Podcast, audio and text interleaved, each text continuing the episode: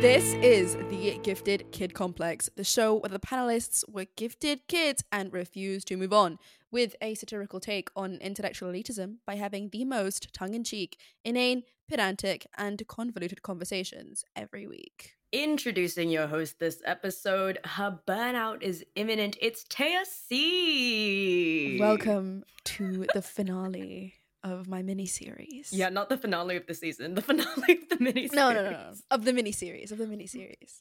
And every other episode, she's ambitious to the point of hubris. Your host will be Jessie. Tenor clef is the worst clef. Each panelist here today has experienced gifted kid syndrome growing up in some way. Hi, everybody. I'm Cher. I study philosophy at University College London.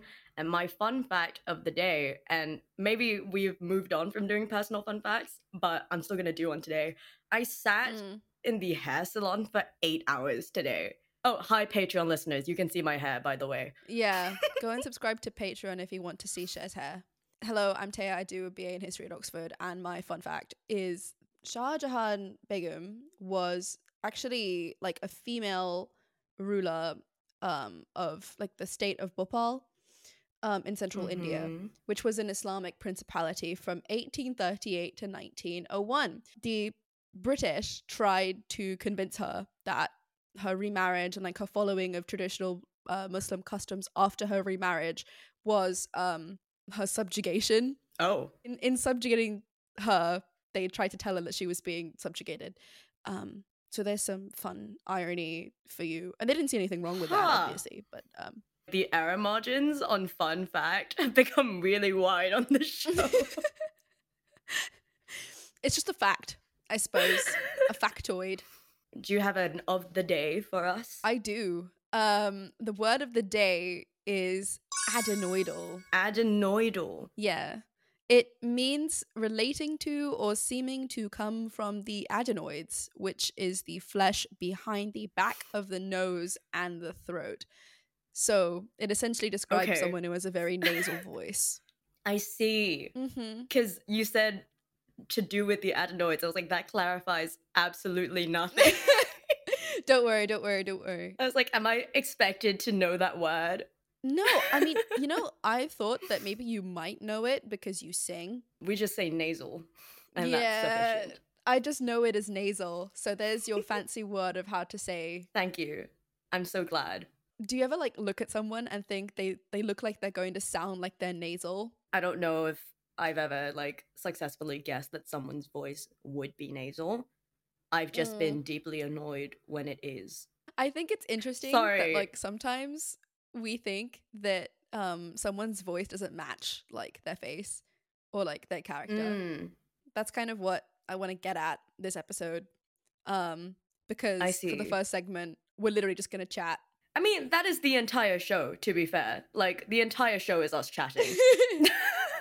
it is a podcast, might I remind you. Yeah, we're just gonna chit chat. When I was first like thinking about whether to do an auditory episode, I was thinking about like the characteristics of voice, human voice, something very, very human about voice, Yes. because animals make noises, but humans have Mhm. voice, and babies can recognize their mother's voice when they come out the womb, etc. Um, and we have things about hearing Mm. people's voices. I mean, literally, like people listening to this are hearing our voices, yes. Unless you're reading the transcription, unless you're just reading the transcript, uh, like a Chad. in which case, major props to you.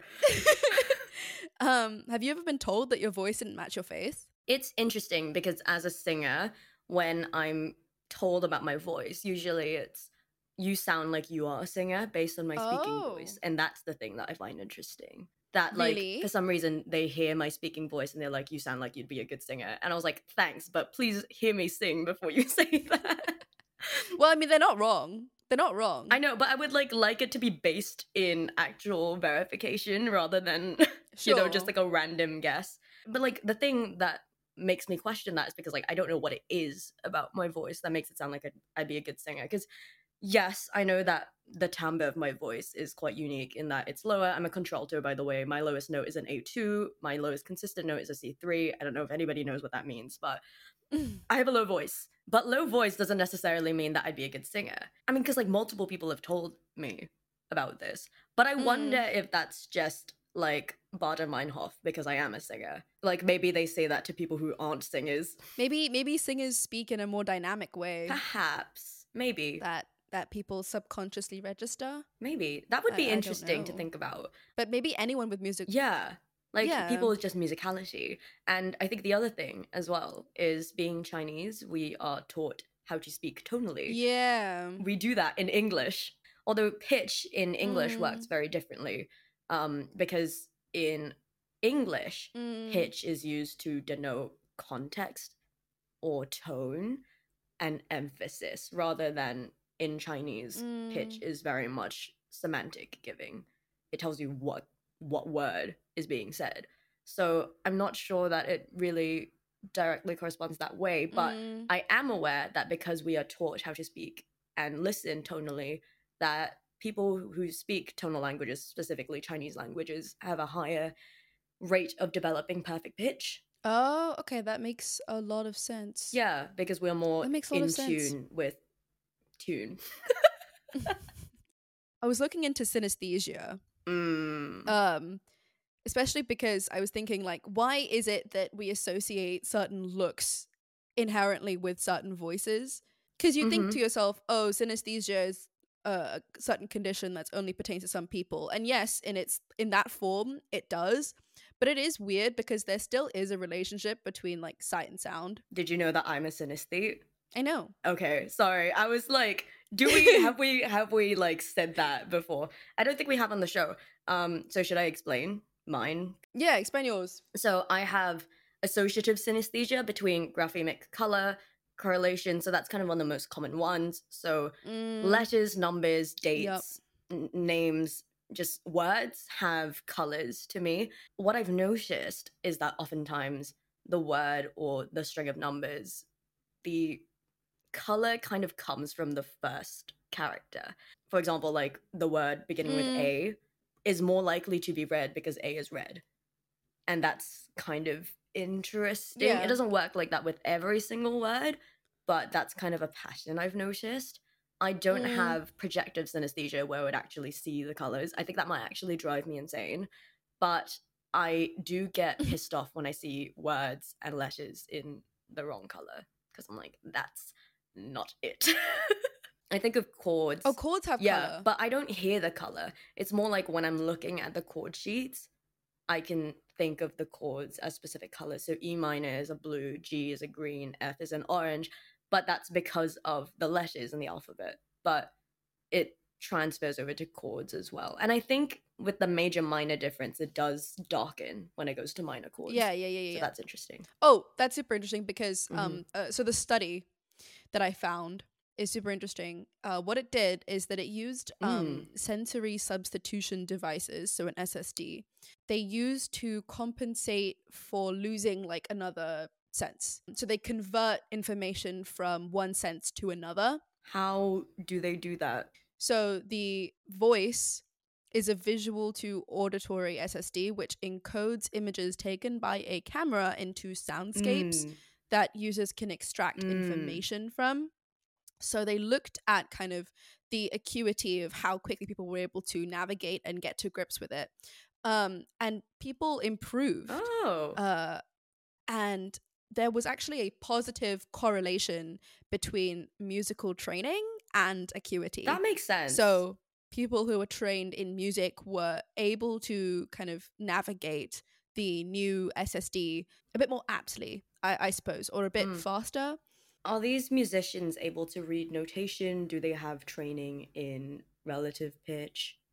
Because musical notation is kind of similar, right? We're transcribing what sounds would be in a visual format. It doesn't say whether it doesn't tell you what the musical experience uh is.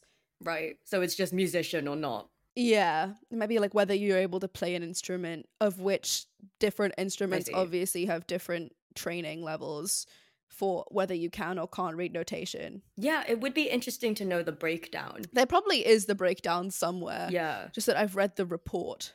Get on it, research team. Musical training or experience in fine sound discrimination. Huh. That's not very specific. I would love to know It's not. the breakdown of what instruments people play, whether they have relative perfect Mm. pitch, whether they are able to read notation, Yeah. how long they've been playing for. I guess it could be a fun fact. That's that's the real fun fact of the episode. That's the real fun fact. okay, sure. Sure. I think it's interesting that we're talking about voices today because last episode we talked about IPA briefly. We did. Oh, we did. Um actually, there's like more in this journal by the way. Ooh. One of them analyzes voice-induced synesthesia, Mm. so Mhm, where mhm, mhm, mhm. synesthetic kind of um, perceptions are induced by voice, which is apparently not studied that much or hasn't been studied that much before. So they investigated kind of Mm. uh, color and visual texture associated with like uh, voice quality, so nasal, adenoidal, whether a whisper um, or a falsetto, Mm. even. So they they kind of compared people who were synesthetic and people who weren't, Mhm. and synesthetes used more kind of color and texture terms Mm. um, to describe voices. Notable consistent results actually between groups matched higher frequencies with lighter and redder colors, whispery voices with smoke kind of textures, Mm, um, mhm, mhm. harsh and creaky voices with like um, a texture like dry or cracked soil. So Mm.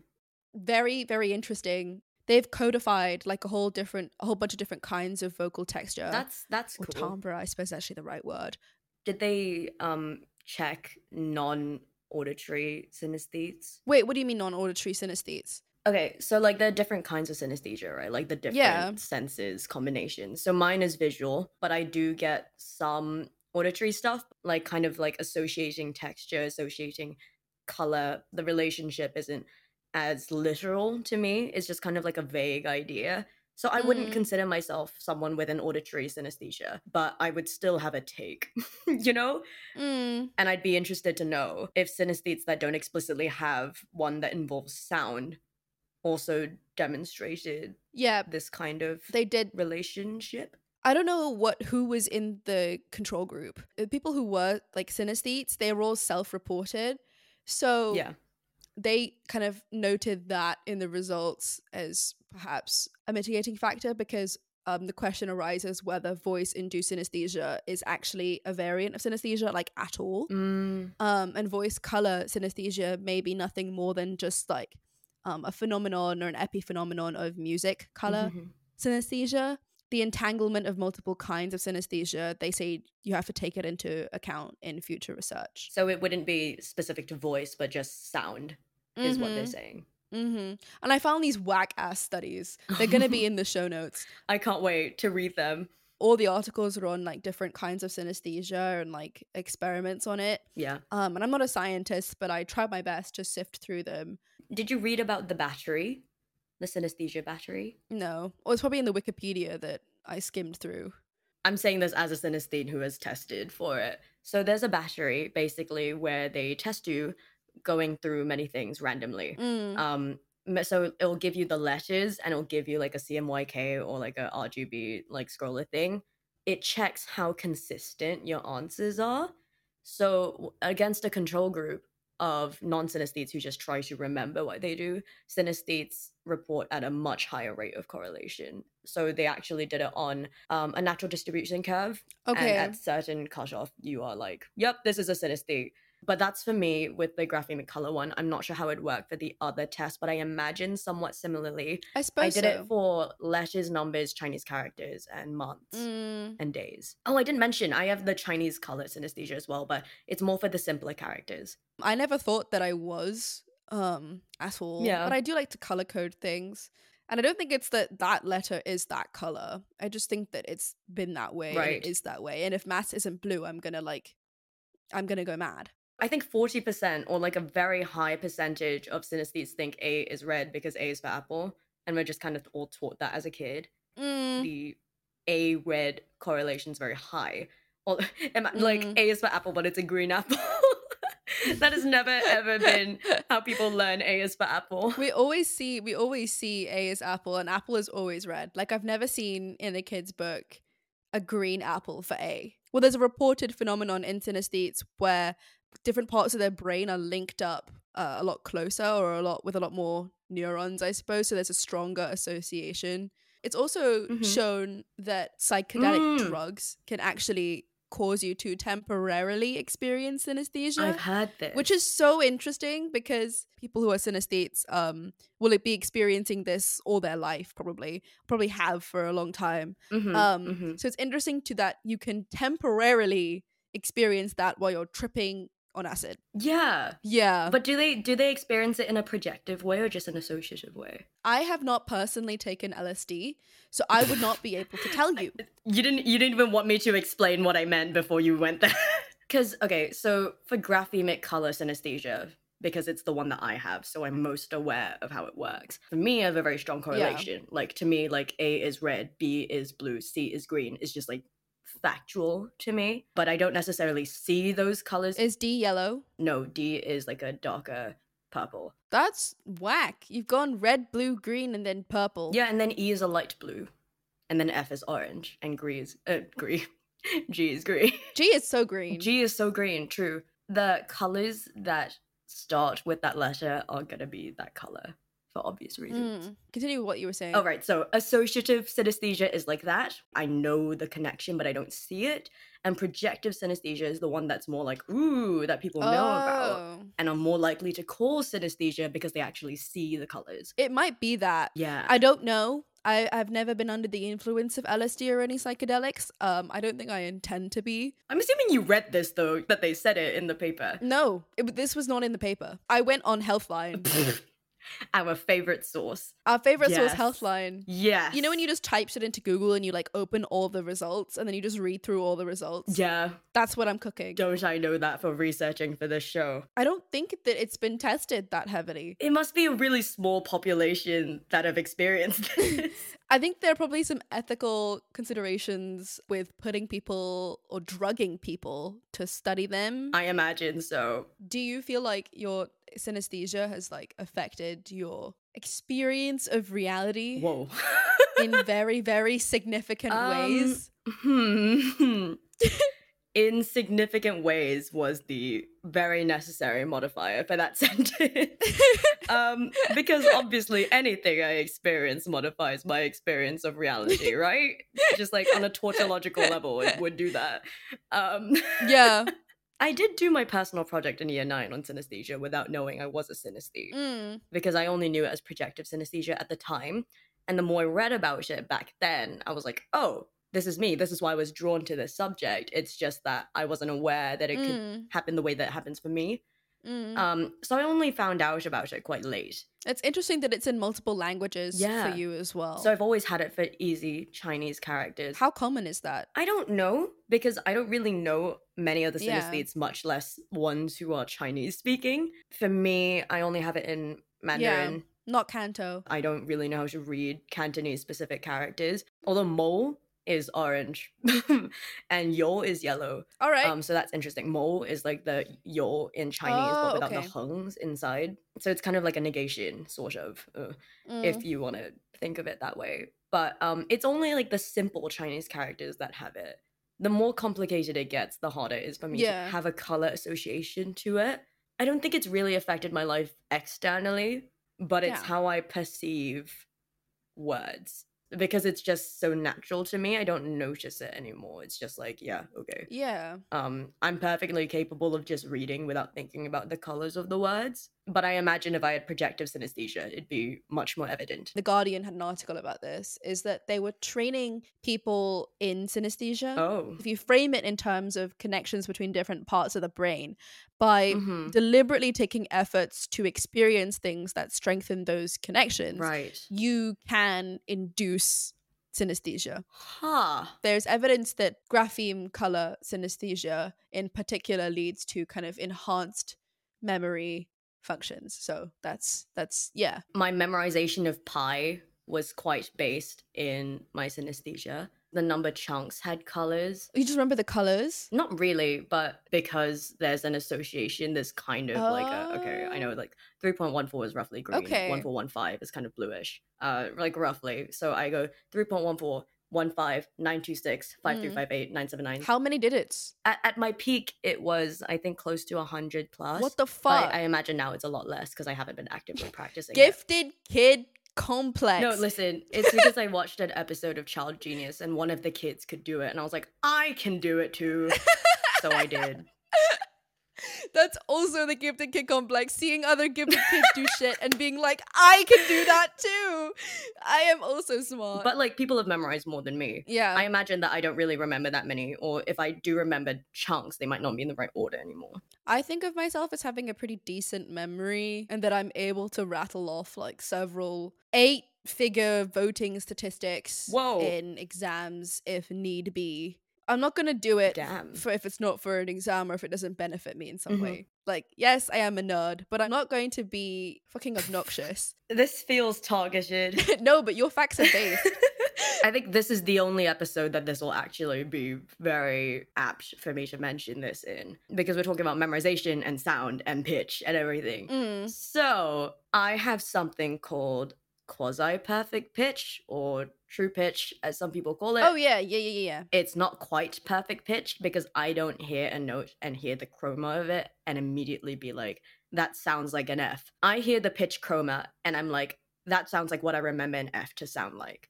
So I actually have to actively think about it. yeah. Okay. Although some notes are easier for me to identify than others. So I could just hear a C, and if I'm not paying attention, I wouldn't clock it as a C, if that makes sense. yeah. yeah, yeah, yeah. You need to like actively. Yes. So pitch recognition kind of exists on a spectrum. So there's Yeah. tone deafness, which blows my mind because pitch is just so evident to me. So I don't really know what it's like to not be able to hear it. And then there's just kind of like regular pitch recognition, Yup. which is like you're probably an untrained musician. You can just hear if it's high or lower, and that's pretty much it, which is fine. Some musicians have that and they don't have relative Mhm. pitch, and that's fine, and they can get by. hmm Then you have relative pitch, which is if you have a reference note, you can figure out the other notes based on the intervals. Yeah, that's mine. Then there's what I have, which is basically really heightened pitch memory. And then there's perfect pitch, like perfect, perfect pitch. Have you felt like that's deteriorated ever? Because I know that perfect pitch in its like most Yes. perfect form ends up getting Mhm. worse over time. Yes, which is horrifying. Do you feel like yours is is subject to that? It's memory though. So if you retain your memory and if you keep strengthening it, then theoretically it shouldn't go away. it's not about going away, even with the perfect pitch havers. It's about going out of tune. My ears are slightly flat. Okay. So if I tune things Yeah. by ear, I might be like four or five Okay. cents flat. And that's how I experience it deteriorating per se. And I mean, Yeah. I'm only 20. I also Mm. didn't know I had it until maybe I was 12 because that's when I started tuning guitars and I could do it by ear. And I was like, oh, Mm, because I had just done so many vocal warm ups and in choir and stuff that I Yeah. just had the C major scale in my head. But the interesting thing that I did know that I could do yeah. which other people couldn't Yeah. is that when I have quotes in my head from like media, film, TV, I can remember the pitch and the intonation in which it was said. And that wasn't a musical Oh. thing to me. I just heard, you know, yeah. the frequencies. Well, to be fair, with some quotes, like especially Drag Race, you have to say it in the intonation that they do. That's half the Mm-hmm. point of the quote. no, but I remember the pitch, like not just the intervals. Oh, like the exact. yeah. Oh, that's interesting. Yeah, I guess like I I have relative pitch, which obviously has been trained in me by the theory and the exams that I've done. So this is exactly representational of what we Yeah. have. Relative pitch can be learned. hmm Like true pitch and absolute perfect pitch, uh, less so. I, I think, think, for me, I um, developed it, but I don't think I trained it Yeah. manually or actively. Maybe you could train it manually, and I'd be excited to know if anyone could and whether they were a synesthete. I think it's probably something you have to do when you're young, though. Yeah, probably. I imagine. Anyway, um, we've gone on for long enough. I have a game. Oh, I forgot how the show works for a second. Well, to be honest, this whole episode was just about me going off the rails. And if you have been slacking and you don't know that I've been doing the senses Yes. for my mini series, uh, what are I, you doing? I think we've explicitly said that you were doing that, to be fair, we have. which makes it worse if you didn't realize. the title of this episode is Beyond the Scope of the Sensescape. okay. Instead of just doing sight sound combined, Oh, no. um, What about also the idea of like a sixth sense? We have more than five senses, by the way. There, there are some things that we actually have. We do. like balance, amount of oxygen we have in our body. they call it interoception. Yes. Right? Like your ability to tell within you what's going on. So, like, you know, if you sit in a quiet room and you're quiet enough, you can hear your own heartbeat. That's part Mm. of interoception. it's very, it's very Edgar Allan Poe of us. It very is. Uh, we love to see it. Balance, I guess, is part of that. How full you are, whether you need to pee, yes. all that, all that kind of stuff. We don't have a wetness sense, by the way. do we not? No, it's a combination of cognitively, we've memorized what wetness feels like because of temperature or like texture. Ah, or like pressure. We don't inherently feel wetness. Yeah. And also, like, I guess in the animal kingdom, some animals have like more senses. So, Electromagnetism. electromagnetism, magnetoreception, I Yes. suppose is the right word Yeah. for it. When pigeons are able to, to tell the North and South Pole and they're able to migrate. Aside from like biological sixth senses, we also have uh, the idea that a sixth sense is prediction or ability to kind of tell the future in, in like a in a sci-fi fantasy way. I almost like a cultural sense when we say someone's got a sixth sense. We mean like they're able to do something unnatural, let's say talk to ghosts, Yeah. predict the It future. really pisses me off because we already have more than five senses. There's a couple of movies that have kind of like reinforced the sixth this, sense. i.e., a movie literally called The Sixth Sense. Yeah, where the protagonist can speak to ghosts. yeah. So I was thinking. Oh please. Are we gonna go talk to a ghost? especially in like cultures around the world, but also especially in Western tradition, the idea of a sixth sense or being able to kind Mhm. of prophesize, be able to see ghosts, um, was attributed to Yes. mental illness, Or right? the other way around sometimes that the mentally ill was said to be prophets. yep.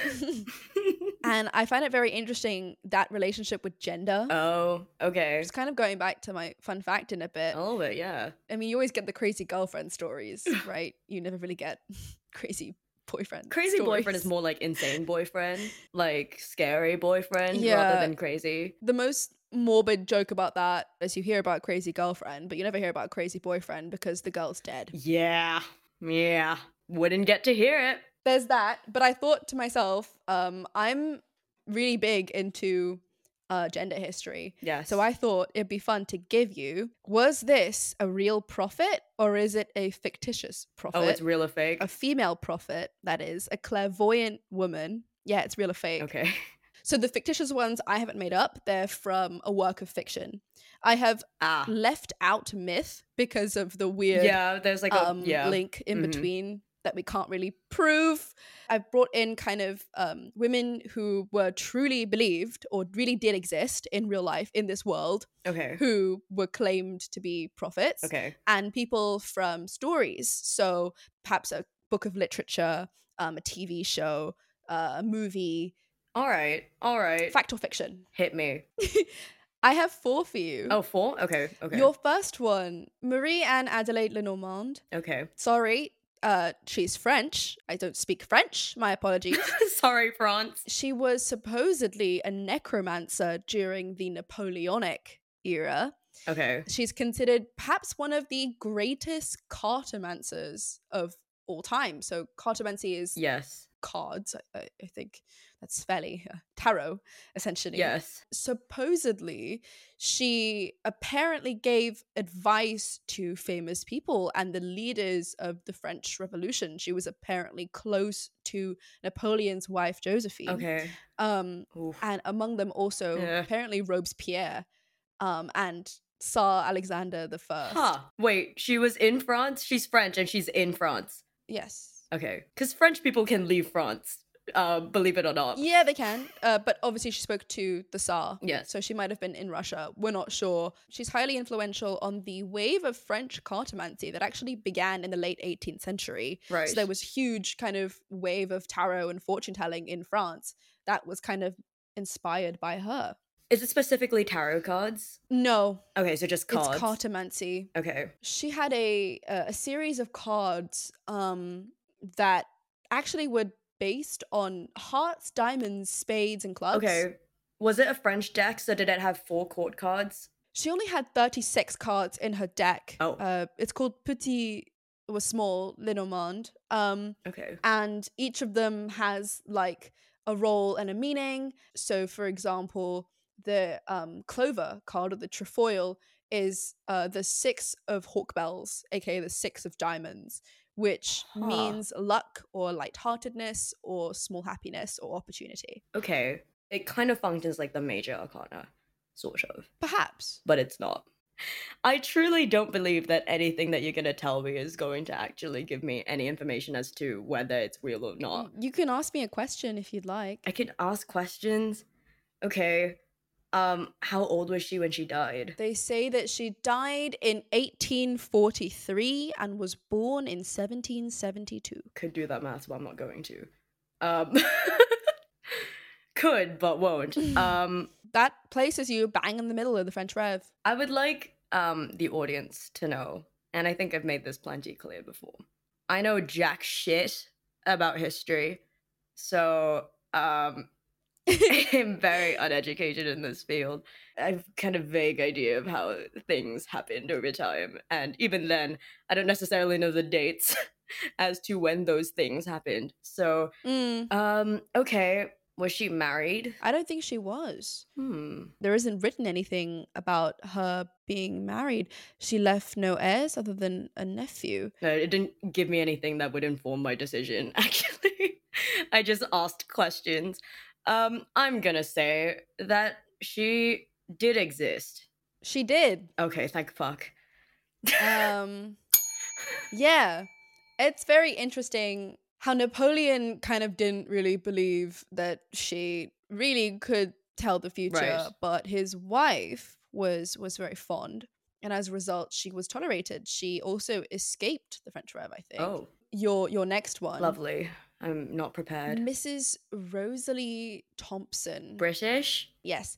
March course. 1911, fire. A fire broke out at 61 Kent Road, and it broke out twice in the next week again in Harrogate Okay. at the home of um, of Mr. Heaven. Miss Mr. Heaven. Yeah. The teenage nursery maid, Isabel Scruton, she woke servants Jesus about a Christ. fire in her bedroom. These fucking names. She was arrested for attempted arson, and the detective was Rosalie Thompson, who said that Scruton had a dual personality. Okay. So DID. Thompson was supposedly able to go into trances where she would evoke her daughter, Wha her dead daughter. okay, I was gonna ask if sh- the daughter was dead, so thank you for answering that. Yeah.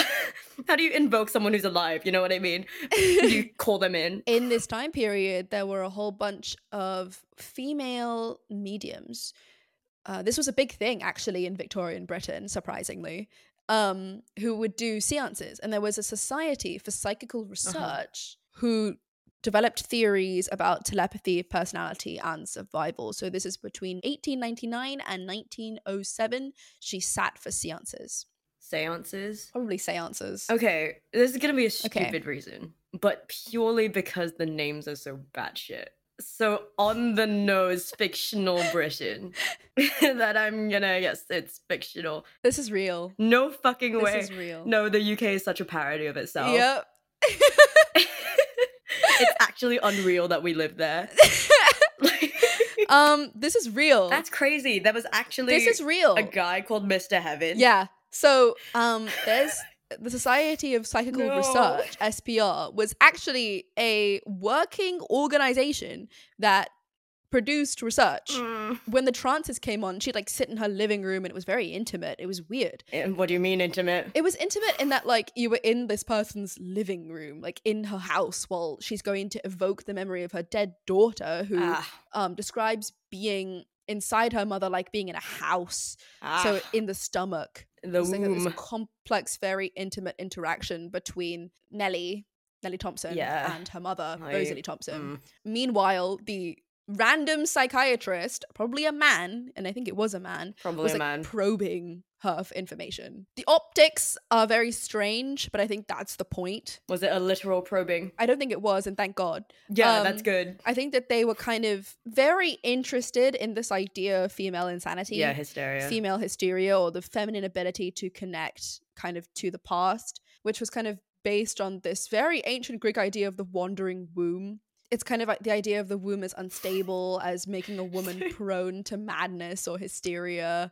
Is it like wanders around her body? I suppose. yeah. I mean, okay, I was I was debating whether it was gonna be real just because of how fictional the names were, like in a like in a subversive, like this clearly seems to be fake.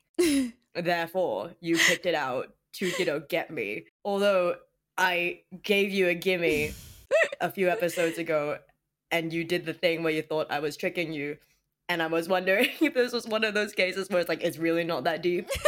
uh, yeah. Um. This is real. yeah, the names just sounded so fucking fictional, like high fantasy Yep. Britain, huh?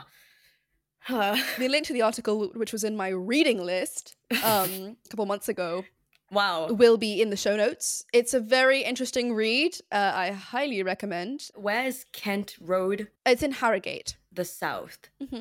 are you ready for number three Yeah, sure. Fuck it. in 2020 Oh, oh yeah there was a police report of um, a woman in south korea oh, Well, she's there in the police report as um, helping to deter an abusive older uncle from beating his nephew. okay. The story immediately got less fun. She claimed that she exorcised the demon inside him You know that seems Um, yeah. and uh, that he exhibited signs of possession. She claimed that she was able to sense evil spirits from hundreds of kilometers away. Hundreds of uh, and kilometers. could also read and enter memories. What does she mean by enter exactly? Do you have any like elaboration to give me? the police report doesn't really say much Mhm. about I, I that that What? seems fair. it is that she could do. and Mm. there's very very little in the news about her there is a long history of south korean shamanism and fortune Yes. telling um, Yes. and clairvoyance some of it still occurs today so i found it interesting that she did not claim to be that oh, she didn't claim to be that. i think also it's that it's a very specific kind of cultural tradition and Mm. she believes that she has the power of exorcism and like be able to kind of read into people's memories rather than be able to i don't know um Okay. interrogate like the spirits in someone's mind I can totally imagine a real woman saying these things. I don't know so much about believing that she could actually do it. Stuff like this still happens. It does. And here's the thing if someone was trying to write a convincing fictional story, I don't think they go so far as to be like hundreds of kilometers. Because that sounds too OP. It sounds more like someone who's actually just like being like, guys, I'm so cool yeah on a surface level, you'd be like, oh, okay, the more unbelievable it is, the more likely it's fiction. But I think fiction writers, especially now, are putting a lot more emphasis on believability. yeah okay real or fake fact or fiction I'm wondering if you're doing something to me and you're doing them all real, and that would be so funny. Because if you if you do, that is a fucking bigger Chad move. i i could do that You could. There's nothing stopping you. Fuck it. I'm gonna say it's real because I just I want to believe this woman actually said those things. it's fake Fuck. Whoever wrote that is so bad. That's such a bad script. this is from the uncanny counter on netflix Why? Why? Sorry, spoilers, by the way, for like episode four. Tohana is a character in a drama, and the nephew that she saved is another one of the main characters. Yeah, she she actually does see the spirits, obviously, in uh because it's CGI. Duh. No, it'd be so great and subversive if it was a fictional woman who said she could do those things but couldn't. it so would be. But yeah, that's that's that's from uh Korea. I I again I still found it very interesting. that is interesting. I'm so upset yeah, I'm I'm so sorry. because that just seems like bad writing. Listen, it's like a random, a very silly K drama on Netflix. Okay, and your last one, Sharina Lee. She was the first woman preacher in the African Methodist Episcopal Church, L E E. LEE. Okay, yeah, that makes sense. She was born into a free black family in New Jersey, and she asked the founder to be a preacher. And originally she was denied, but in 1819 it was approved. She was part of kind of a mystic culture of African Americans. I guess it is a testament to the kind of creativity uh, and genius of black people who were enslaved. Hoodoo? Where in America is this again? New Jersey. Within slavery, a lot of African Americans kept um, old traditions or kind of Mhm, created mhm. new forms of spirituality or adapted or kind of renegotiated what they believed um, spiritually and kind of kept alive a spirituality in resistance to slavery Mhm. it results in this kind of really vibrant mystic culture. Yeah, she in 1836 became the first African American woman to publish her autobiography. This is gonna be really sad if it's fictional. Fact or fiction? I want it to be real. Okay, New Jersey, because I'm aware that hoodoo is more like southern east kind of region. She's in a church, so she becomes a, a preacher of the Christian faith. There are hoodoo practitioners who do go to the church. I'm aware that this is a thing that happens. Yeah, yeah. There's a really interesting relationship in kind of slave communities between adopting the Christian faith and um, keeping some of their original Mhm. spiritual beliefs. I'm gonna say it's real. And my reason for this is I don't feel like you would want to put this story in the context of it being fictional. My previous guesses had nothing to do with what you were telling me and more so about whether I could imagine that someone wrote this. yeah, that's a good way to judge. It could totally be written and that would be phenomenal. But I also think that you would want to represent that side of female mysticism Yeah, in reality. So I'm gonna go ahead and say it's real. it is real. Thank God. Drina Lee is uh, quite famous, which I think is is so fun. Uh, we love to see that is so uh, fun. women trailblazing. We do. I am a historian after Yes. all. That was that was the game theory coming in, and me knowing you as a person. So it was kind of a measure. Yeah, Guess. you're right. With that, thank you for listening to the Gifted Kid Complex. If you have enjoyed this episode of our podcast and would like to support us, a very simple way to do so is to let people know that we are here and do subscribe or follow so you can come back every week and rate and review us so others can find us too, especially on Spotify. Yes, and you can support us more directly by pledging on Patreon. So, there you will find our episodes in video form, exclusive bonus content made of the fascinating tangents that hit the cutting room floor, and before and after commentary from the cast and crew. It is linked in our show notes, alongside any citations and references to topics we discussed today if you want any further reading. If you can't pledge on Patreon, we understand, but not to worry. Here on our main RSS feed, we occasionally also release bonus content for free, and our episodes in video form will be made available for everyone on YouTube every three months. We'd love to hear from you if you'd like to contact us for business inquiries, to ask questions, or just to show us anything you think we'd find interesting. You can do so via our email or form in the link tree in our show notes, or through our Instagram account, which I manage and I look at all the messages, so it'd be very easy to get in touch. Please do. The Give the Kid Complex is created, directed, and produced by Shersi. Our co hosts and primary writers and researchers are Shersi and myself.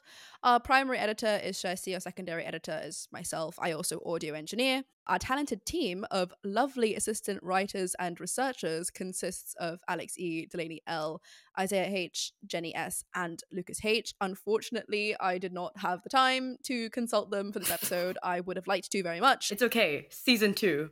Um, We record our episodes on riverside.fm and publish with rss.com, so thank you to them for helping us and make the Gifted Kid Complex exist. And finally, thank you to you, our patrons and listeners, because you are the reason that we can and do make the gift kit complex. See you next week. for the season finale. Season finale, where Cher has the hair oh she my had god. two weeks prior when you're seeing this on Patreon. We recorded it a while ago.